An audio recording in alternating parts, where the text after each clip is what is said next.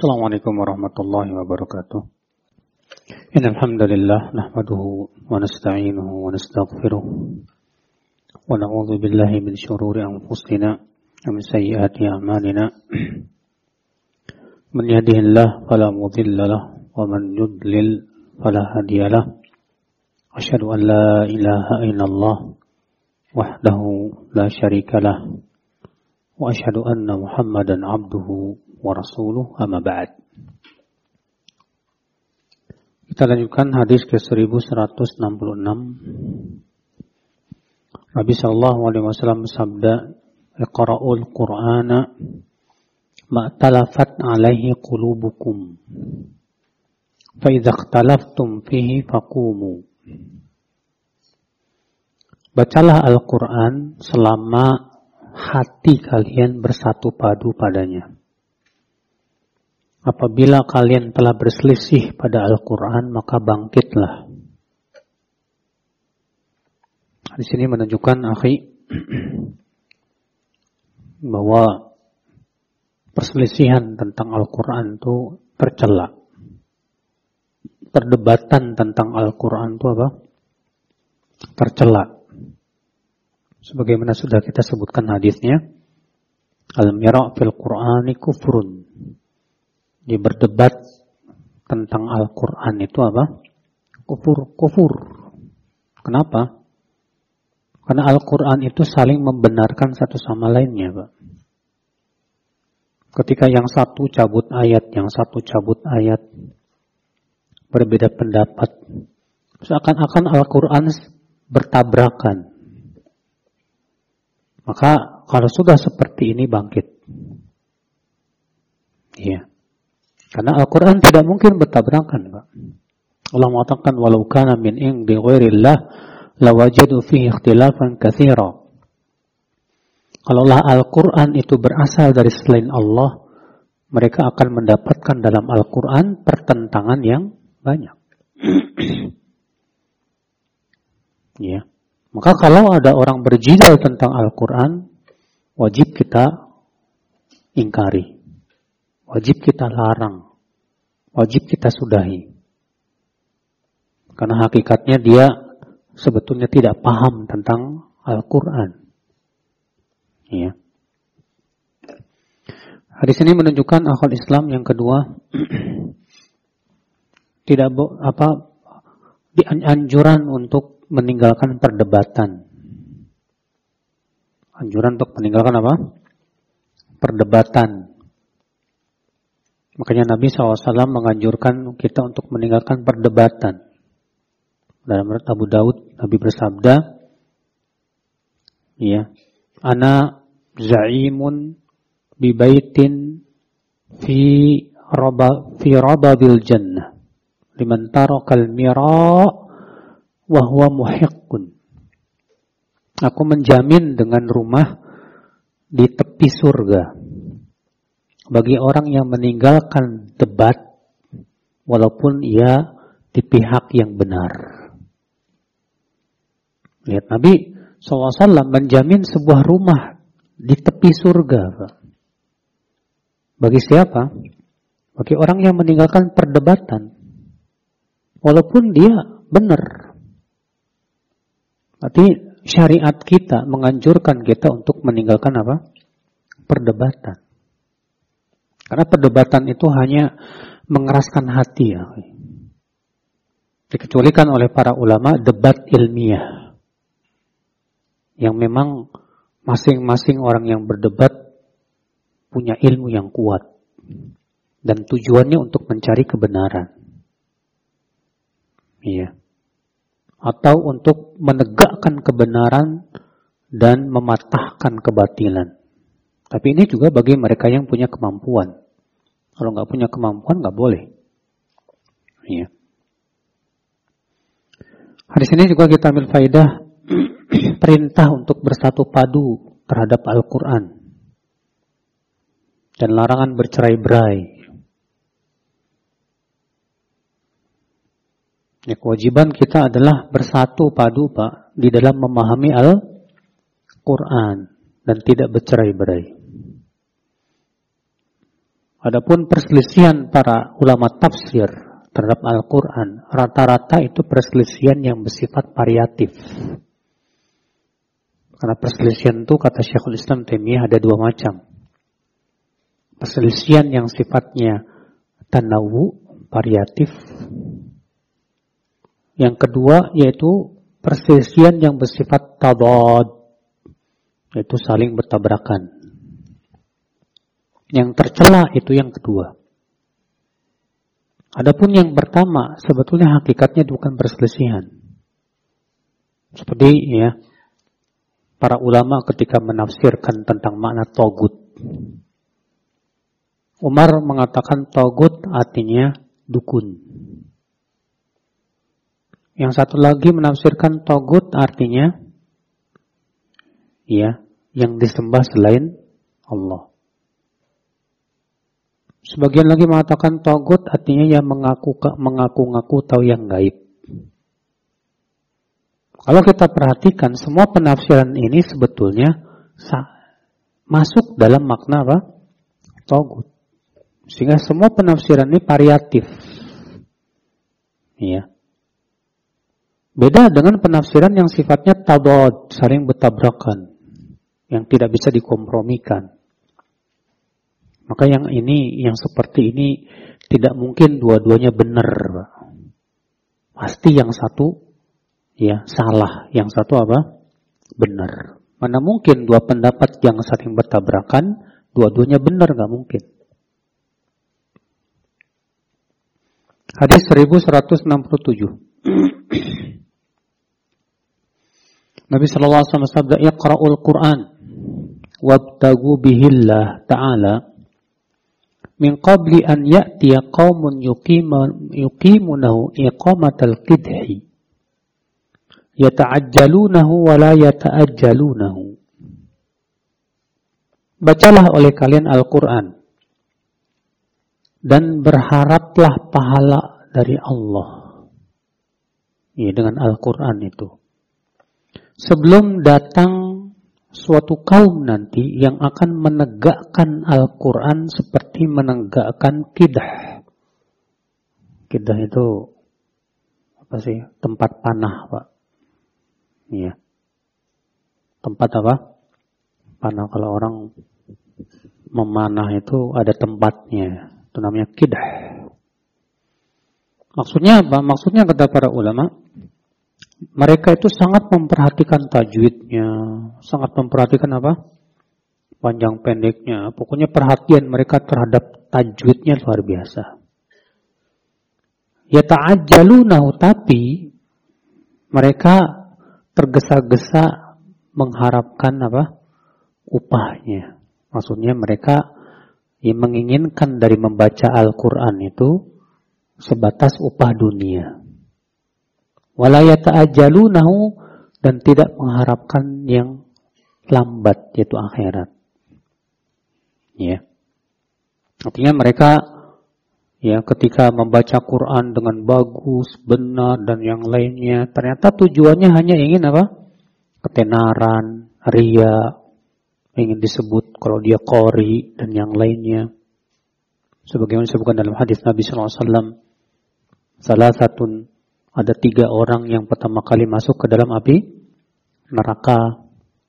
Yang pertama, alim dan qori. Allah bertanya kepada dia, apa amalmu? Kata dia, ya Allah, dahulu aku belajar ilmu. Aku mengajarkan ilmu. Aku juga membaca Quran. Semua karena engkau, ya Allah. Apa kata Allah? Kamu dusta. Kadabta. Kamu dahulu menuntut ilmu hanya ingin disebut ulama. Dan kamu dahulu baca Quran hanya ingin disebut apa? Qari. Pokok kila dan kamu sudah mendapatkan sebutan itu. Lalu ia pun diseret dan dilemparkan ke dalam api neraka. Ini dia Pak. Ya. Jadi mereka kata Rasulullah SAW menegakkan Al-Quran seperti menegakkan apa? Kidah.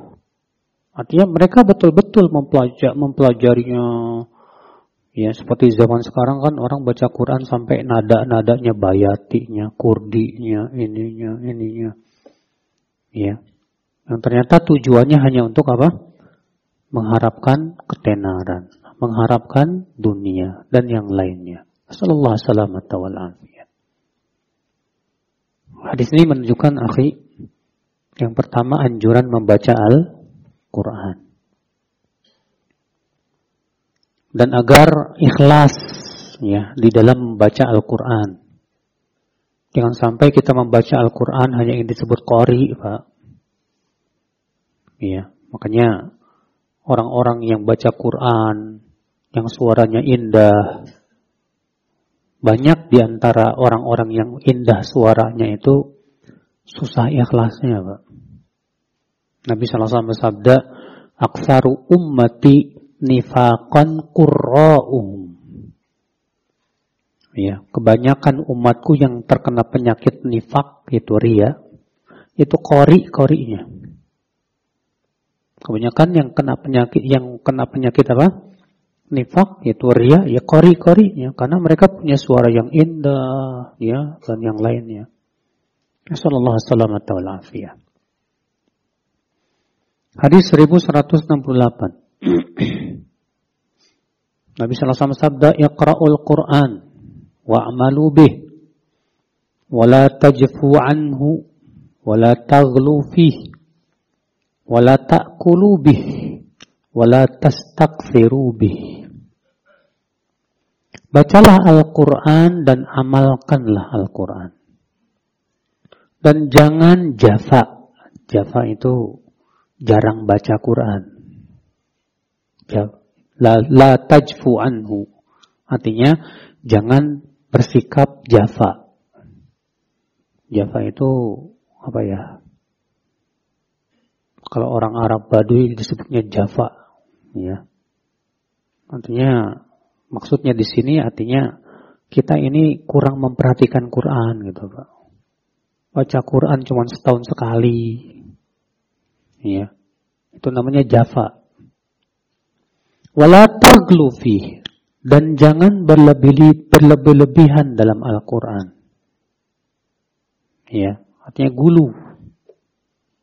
Ya, bagaimana gulu terhadap Al-Qur'an, Pak? Ya, seperti misalnya ada orang yang setiap hari khatam, nggak tidur malam, hanya untuk baca Al-Quran. Sementara Nabi SAW, beliau sholat, beliau juga tidur. Ada orang terlalu berlebih-lebihan. Gulu. Maka gulu pun tidak boleh. Haram. Makanya yang benar bagaimana Pak? Tengah? Tengah. Pernah Salman Al-Farisi ya, ketika dipersaudarakan dengan Abu Dhar Al-Ghifari, beliau datang ke rumah Abu Dhar. Didapati istrinya rambutnya kusut, bajunya lusuh. Lalu kemudian Salman bertanya, di mana Abu Dhar, suamimu? Kata istrinya, dia nggak butuh dunia. Pahamlah Salman bahwa Abu Dhar ini ternyata Pak semua waktunya untuk ibadah. Sampai istrinya dicuekin. Makanya Abu Dhar minta izin untuk nginap di rumah.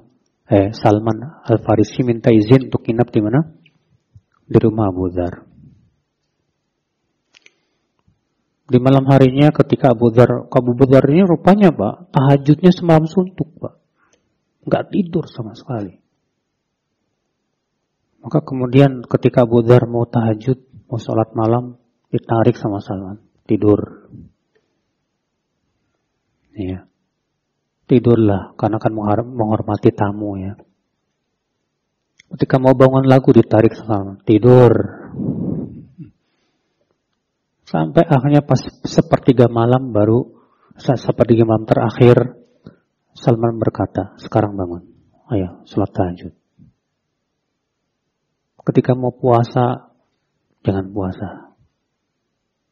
Ya. Setelah tiga hari Salman berada di rumah Abu Dhar, beliau berkata, Ya Abu Dhar, inna li rabbika alaika haqqa, wa alaika haqqa, wa li nafsika alaika haqqa, fa'a'ti kulla dhi haqqin haqqa. Hai Abu Dhar, Tuhanmu, Robmu punya hak. Istrimu juga punya hak. Dirimu juga punya hak. Penuhi haknya masing-masing. Rupanya Abu Dhar nggak puas, Pak. Datang ke Rasulullah SAW. Dia mempertanyakan tentang itu. Apa kata Rasulullah? Sodako Salman. Benar sekali Salman. Nah ini Pak, ya. Jadi Abu Dhar ini terlalu gulu dalam ibadah. Ya, pernah Rasulullah masuk ke rumah Aisyah. Ketika Rasulullah masuk, keluarlah wanita dari sisi Aisyah. Terlihat wajahnya sayu. Kemudian ketika masuk Rasulullah bertanya kepada Aisyah, siapa dia? Maka Aisyah memuji-muji dia, ya Rasulullah. Ini wanita ahli ibadah ya Rasulullah. Dia ini malam gak tidur khusus untuk sholat. Siang nggak pernah buka. Masak tiap hari. Kata Rasulullah, Mah, nggak boleh seperti itu. Alaikum tutiqun. Hendaklah kalian beribadah sesuai kemampuan kalian. Fawallahi la yamallullah hatta tamallu. Demi Allah, Allah tidak akan merasa bosan selama kalian tidak merasa bosan. Rasulullah malah mengingkari Pak, sikap seperti ini ketika sampai ke telinga Rasulullah tentang Abdullah bin Amr bin Al-As. Rupanya Amr bin Abdullah, Abdullah bin Amr bin Al-As itu Pak, setiap hari khatam Quran. Setiap hari apa? Khatam Quran. Di mana beliau sholat tahajud semalam suntuk, puasa setiap hari. Terus seperti itu. Malam nggak tidur, siang puasa. Malam nggak tidur, siang puasa. Luar biasa sampai ke telinga Rasulullah SAW. Dipanggilnya Abdullah. Iya. Kata Rasulullah, aku mendengar engkau menghatam Quran tiap hari. Betul ya Rasulullah. Kata Rasulullah, khatamkan setiap 30 hari. Tapi aku mampu lebih cepat dari itu ya Rasulullah. Kalau begitu khatamkan setiap 15 hari sekali. Tapi aku mampu ya Rasulullah. Kalau begitu khatamkan setiap tujuh hari sekali. Aku mampu ya Rasulullah lebih cepat dari itu. Kalau begitu khatamkan setiap tiga hari sekali. Aku mampu ya Rasulullah lebih cepat dari itu. Kata Rasulullah tidak ada kebaikan orang yang menghatam kurang dari tiga hari. Makanya Abdullah bin Amr pun menghatam setiap tiga hari, Pak. Setelah tua, nyesel. Aduh, kenapa dulu saya nggak nerima keringanan dari Rasulullah SAW. Iya. Nah ini saudaraku sekalian. Tapi kita lanjutkan. Wala ta'kulubi dan jangan makan dengan Al-Quran. Apa maksudnya makan dengan Al-Quran, Mbak? Ketahuilah membaca Al-Quran, membaca Al-Quran, itu adalah ibadah untuk diri sendiri. Para ulama mengatakan bahwa ibadah yang sifatnya untuk diri sendiri tidak boleh mengambil mengharapkan upah. Sama dengan sholat, ya, sama dengan puasa. Maka orang yang baca Quran jangan mengharapkan apa? Upah. Cuma yang menjadi khilaf para ulama kalau itu mengajarkan Al-Quran. Ya. Apakah mengajarkan Al-Quran ini masuk dalam hadis ini? Jangan makan dengan apa? Al-Quran. Jumhur ulama mengatakan tidak. Kenapa? Karena ada hadis lain yang membedakan antara membaca dengan mengajar. Di antaranya Nabi SAW sabda, Inna ahakka ma alaihi ajra kitabullah. Sesungguhnya yang paling berhak untuk kalian ambil upahnya itu dari kita kitabullah Al-Quran. Hadis ini memang sebab urutnya tentang apa? Ruqyah. Tentang apa? Ruqyah. Di mana Abu Sa'id Al-Khudri pada waktu itu bersama beberapa sahabatnya singgah di sebuah perkampungan. Kemudian rupanya kepala kampung itu tersengat kala jengking, Mbak. Datanglah di antara mereka dan berkata, Hal minkum min rakin. Ada enggak di antara kalian yang bisa merukyah? Kata Abu Sa'id, ada. Aku akan merukyah, tapi dengan syarat, kata Abu Rukyah, kata Abu Sa'id. Apa syaratnya? Kalau dia sembuh, kami minta upah. Kata mereka, oke, okay, baik. Kami akan berikan upah sekelompok kambing. Sekitar 10 ekor kambing. Oke, okay, setuju. Makanya dirupiah sama Bu Said. Dibacain Al-Fatihah, sembuh. Makanya dibawalah kambing ini. Tapi Abu Said masih ragu nih, gimana hukumnya nih? Jangan dimakan dulu, kata Abu Said. Jangan dimakan dulu. Sampai kita sampai di kota Madinah dulu. Kita nanya Rasulullah. Tuh Masya Allah para sahabatnya. Sampai di kota Madinah, Abu Said pun menceritakan hal itu kepada siapa? Rasulullah. Apa kata Rasulullah? Inna haqqa ma akhadtum alaihi ajra kitabullah. Yadribu li bisamin. Yang paling berhak untuk kalian ambil upahnya adalah kitabullah. Bagi dong aku, kata Rasulullah. Sambil Rasulullah pun tertawa. Iya. Lihat kata jumhur, rukyah itu adalah manfaat untuk orang lain. Maka sama halnya dengan memberikan taklim untuk orang lain. Sama-sama memberikan manfaat untuk orang lain. Maka yang seperti ini menunjukkan boleh mengambil upah. Kalau antum jadi guru Al-Quran misalnya di sebuah pesantren, antum jadi guru Al-Quran di sebuah sekolah, nggak masalah. Iya, untuk saya mau nga, mau ngajar tapi dengan syarat digaji, nggak masalah. Ini pendapat jumhur ulama dan itu pendapat yang paling kuat dan dirojihkan oleh ya lajnah daimah ya Badan Riset Fatwa Saudi Arabia. Kita lanjutkan. Wala tastakthiru Dan jangan menganggap banyak dengan Al-Quran. Artinya, jangan kita ini hitungan Pak kalau baca Quran. Ah, udah satu juz lumayan banyak nih. Jangan hitungan. Jangan merasa kita ini sudah banyak apa? Baca Quran, jangan. Iya. Tapi kita itu selalu merasa kok sedikit, sedikit gitu. Makanya Al-Imam Ibnu Qudamah mengatakan bahwa suatu amal soleh itu tidak sempurna kecuali dengan tiga. Ya. Suatu amal soleh tidak sempurna kecuali dengan apa? Tiga. Yang pertama, ya, yaitu tahqiruhu wa adamul istiksar. Menganggap sedikit dan tidak menganggap banyak. Artinya jangan kita merasa amal kita udah banyak, jangan. Sebab kalau kita merasa amal kita udah banyak, Pak, itu bisa menyebabkan penyakit. Penyakit yang pertama ujub. Yang kedua akhirnya kita jadi malas beramal, Pak. Karena merasa amal kita udah apa? Udah banyak. Ya. Yang kedua, apa itu? Menyembunyikannya. Dan tidak memperlihatkan ke orang lain. Ya. Yang ketiga, saya lupa. Nanti deh, dilihat lagi. Itu adalah dalam kitab Mukhtasar Minajil Qasidin. Iya.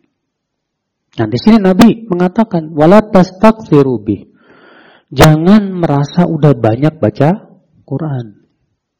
Jangan. Artinya, kamu bacalah. Ya, kalau bisa sebanyak-banyaknya. Tapi juga jangan bersikap gulu, berlebih, lebihan melebihi kemampuan kita. Makanya rata-rata para sahabat Nabi itu mereka menghatam Quran setiap tujuh hari. Kebanyakan salafus soleh biasanya mereka menghatam Quran setiap apa? Tujuh hari. Iya. Kalau kita sebulan aja enggak. Dua bulan pun enggak. Paling cuma bulan Ramadan doang mbak khatamnya. Setelah Ramadan selesai udah. Nah ini tentu ini namanya bersikap jafa. Iya. Dalam hadis ini, Afi, kita ambil faidah yang pertama, anjuran untuk memperbanyak baca Al-Quran. Karena membaca Al-Quran itu kehidupan untuk hati, Pak. Kita ini sangat membutuhkan baca Quran, Pak. Iya. Mana yang lebih utama, memperbanyak baca atau mentadaburinya? Tentu mentadaburinya lebih utama. Iya. Di sini menunjukkan juga perintah untuk mengamalkan Al-Quran. Karena inilah yang menyebabkan Al-Quran akan menjadi hujah lana. Karena Nabi mengatakan apa? Al-Quranu hujjatun laka au alaika. Apa bedanya laka dengan alaika? Laka itu artinya keuntungan buat kamu. Alaika artinya kerugian buat kamu. Jadi Al-Quran itu bisa menjadi keuntungan buat kamu atau kerugian buat kamu. Kapan Al-Quran menjadi keuntungan? Ketika kita senantiasa membacanya, mentadaburinya, dan mengamalkannya. Kapan menjadi kerugian buat kita? Kalau Al-Quran itu kita cuekin. Kita pun tidak tadaburi dan tidak amalkan. Maka seperti ini Al-Quran malah menyeret kita ke mana? Ke neraka. Ya akhul Islam azani Allah wa yakum. Ngeri. Ya. Hadis ini menunjukkan juga akhul Islam bahwa sebaik-baik perkara adalah yang tengah-tengah. Tidak terlalu gulu dan juga tidak meremehkan. Tengah-tengah. Nah, kita baca Quran, Demikian.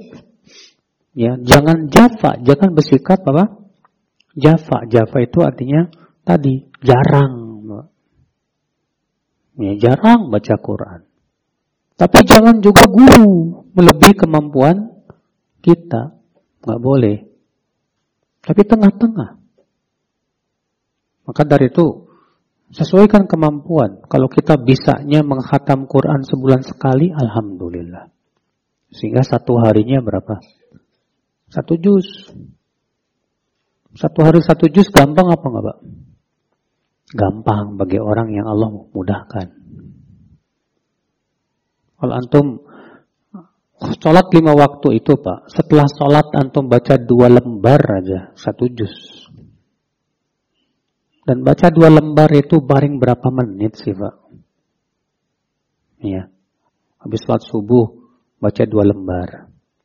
Habis sholat duhur, baca dua lembar. Habis sholat asar, baca dua lembar.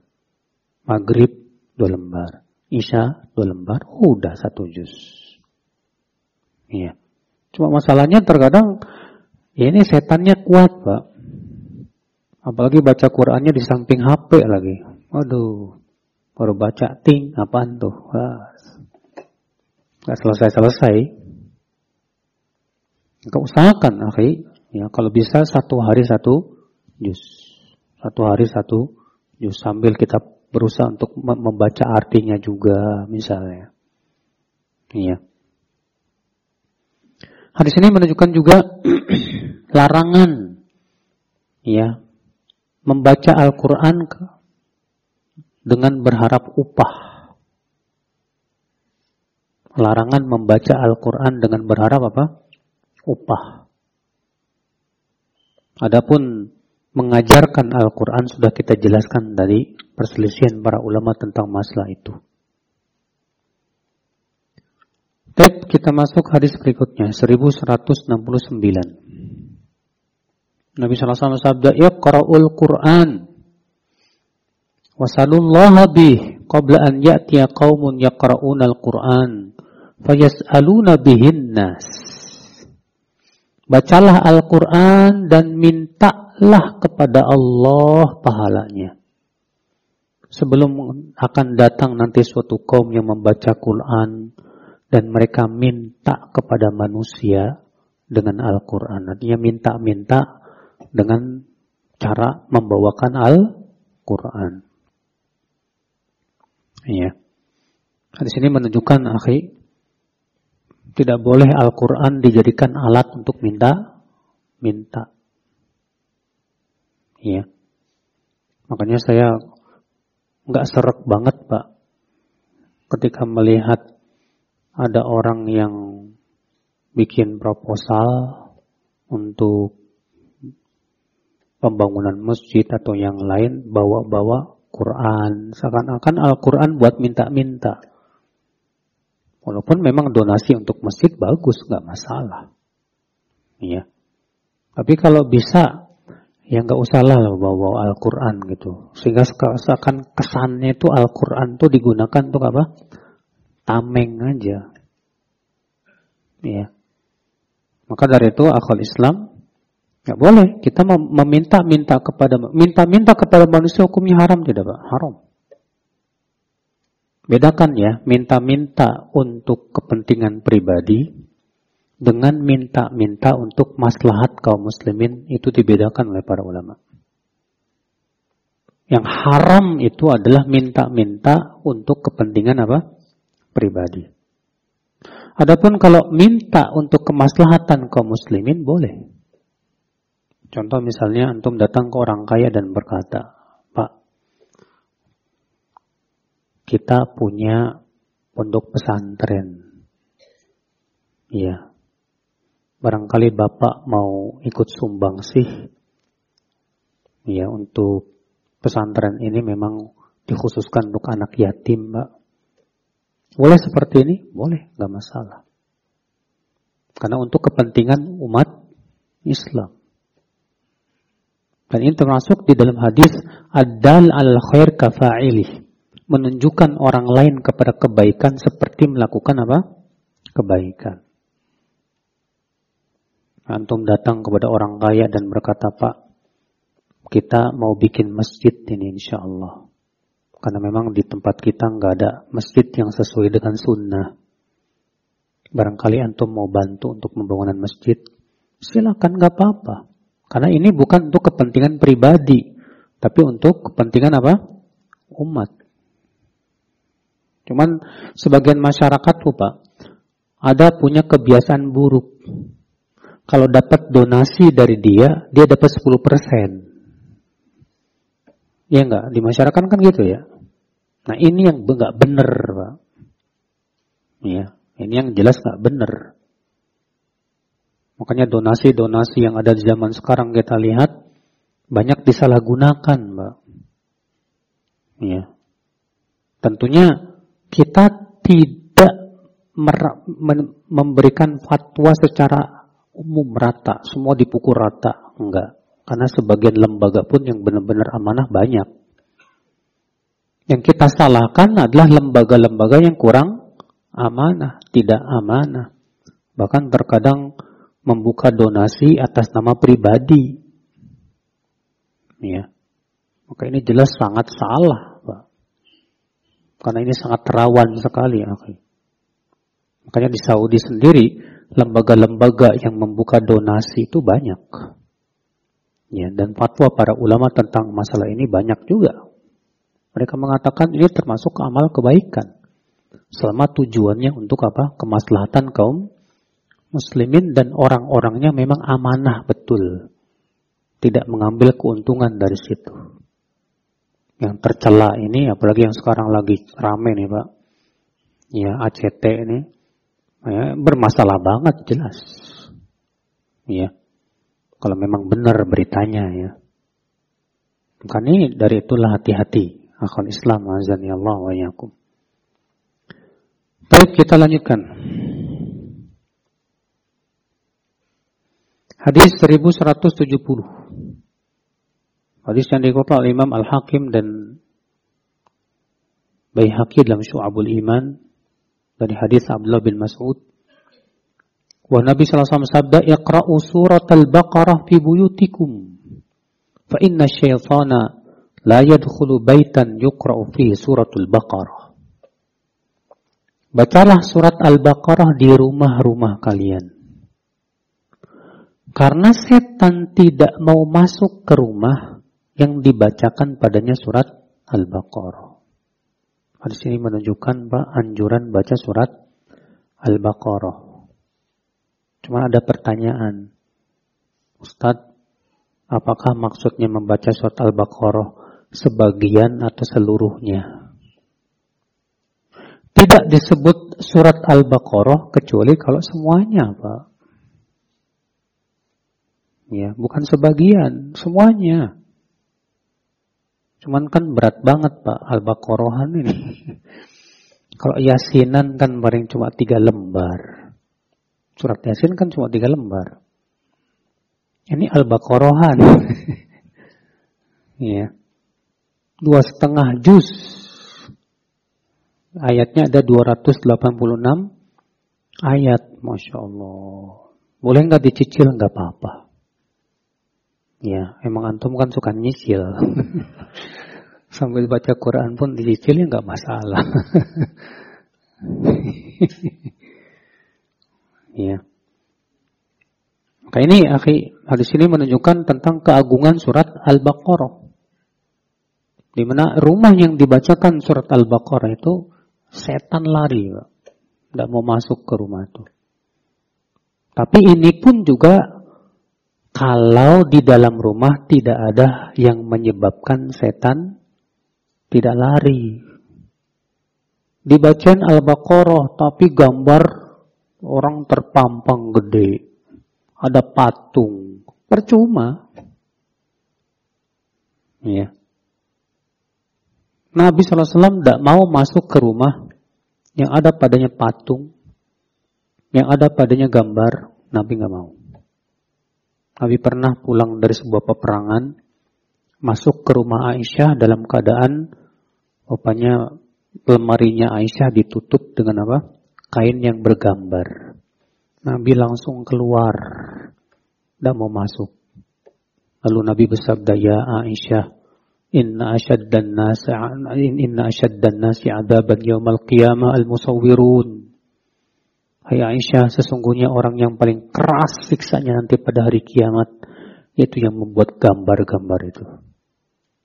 Akhirnya Aisyah, sama Aisyah disobek, Pak. Dijadikan bantal. Dijadikan apa?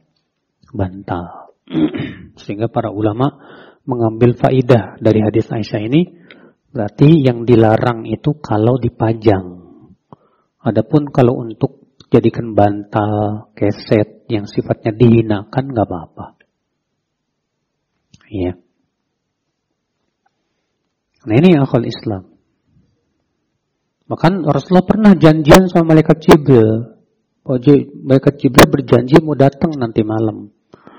Malam itu Rasulullah nungguin malaikat Jibril nggak datang datang, nggak datang datang. Aneh Rasulullah. Masa mereka Jibril tidak menepati janji? Nggak mungkin. Pas subuh Rasulullah keluar masjid, rupanya bertemu dengan Jibril di luar rumah. Apa kata malaikat Jibril? Tadi malam aku datang, tapi aku tidak bisa masuk karena di pintumu ada patung dan di dalam rumahmu ada anjing. Perintahkan anjing itu dikeluarkan dan patung itu dicopot kepalanya. Iya, masya Allah. Nah, ini akal Islam. Baik, kita lanjutkan hadis 1171. Nabi SAW bersabda dalam hadis yang dikeluarkan oleh Ibnu Jarir dalam tafsirnya dari Ibnu Mas'ud. Iqra'u kama ulimtum. fa inna ma ahlaka man kana qablakum ikhtilafum ala anbiya'ihim. Bacalah sesuai yang diajarkan kepada kalian. Karena yang membinasakan orang-orang sebelum kamu yaitu akibat mereka menyelisih nabi mereka. Nabi mengatakan baca Quran seperti yang diajarkan oleh Rasulullah Sallallahu Alaihi Rasulullah SAW mengajarkan Al-Quran kepada para sahabat. Maka Rasulullah menyuruh para sahabat membaca seperti yang diajarkan. Arti ini penting, Pak. Untuk talaki. Untuk apa? Talaki kepada guru. Para sahabat punya murid, murid punya punya murid tabiin, tabiin punya murid tabiut, tabiin. Terus makanya penting kalau antum belajar kiroat, tajwid untuk belajar kepada yang memang dia berguru kepada guru. Walaupun nggak punya sanad nggak masalah, karena punya sanad di zaman sekarang itu tidak seurgen zaman dulu. Yang penting dia duduk di majelis guru dan mengambil dari mulut ke mana? Ke mana? Dari mulut ke mulut. Iya. Adapun kita otodidak, hati-hati Pak. Itu akan mengakibatkan akhirnya kita membaca Quran tidak seperti yang diajarkan oleh Rasulullah Sallallahu Alaihi Wasallam. Iya. Makanya penting di sini bagaimana cara membaca Quran yang benar, bagaimana cara wakaf yang benar, cara berhenti yang benar. Iya. Bagaimana cara mengucapkan tajwid yang benar, panjang pendeknya, dan yang lainnya. Ini penting. Maka Nabi mengatakan baca Quran seperti diajarkan kepada kalian. Iya. Jangan ngasal. Apalagi sebagian orang terkadang baca Qurannya beltak-beltuk gitu Pak. Udah gitu berani jadi imam lagi Pak. Ijajul jilatil ardu jil jalaha jim semua itu. Iya. Maknanya apa nggak tahu udah selesai. Udah gitu pede aja mau jadi imam, Mbak. Iya. Dia yang nanggung dosanya itu nanti pada hari kiamat awal Islam. Maka dari itu, ya akhi, penting ya. Ini hadis menunjukkan pentingnya membaca Quran ya seperti yang diajarkan oleh Rasulullah SAW dalam tajwidnya, dalam tahsinnya. Demikian pula pentingnya memahami Al-Quran seperti yang diajarkan oleh Rasulullah kepada para sahabat. Maka kita penting kalau dalam masalah tafsir merujuk penafsiran siapa?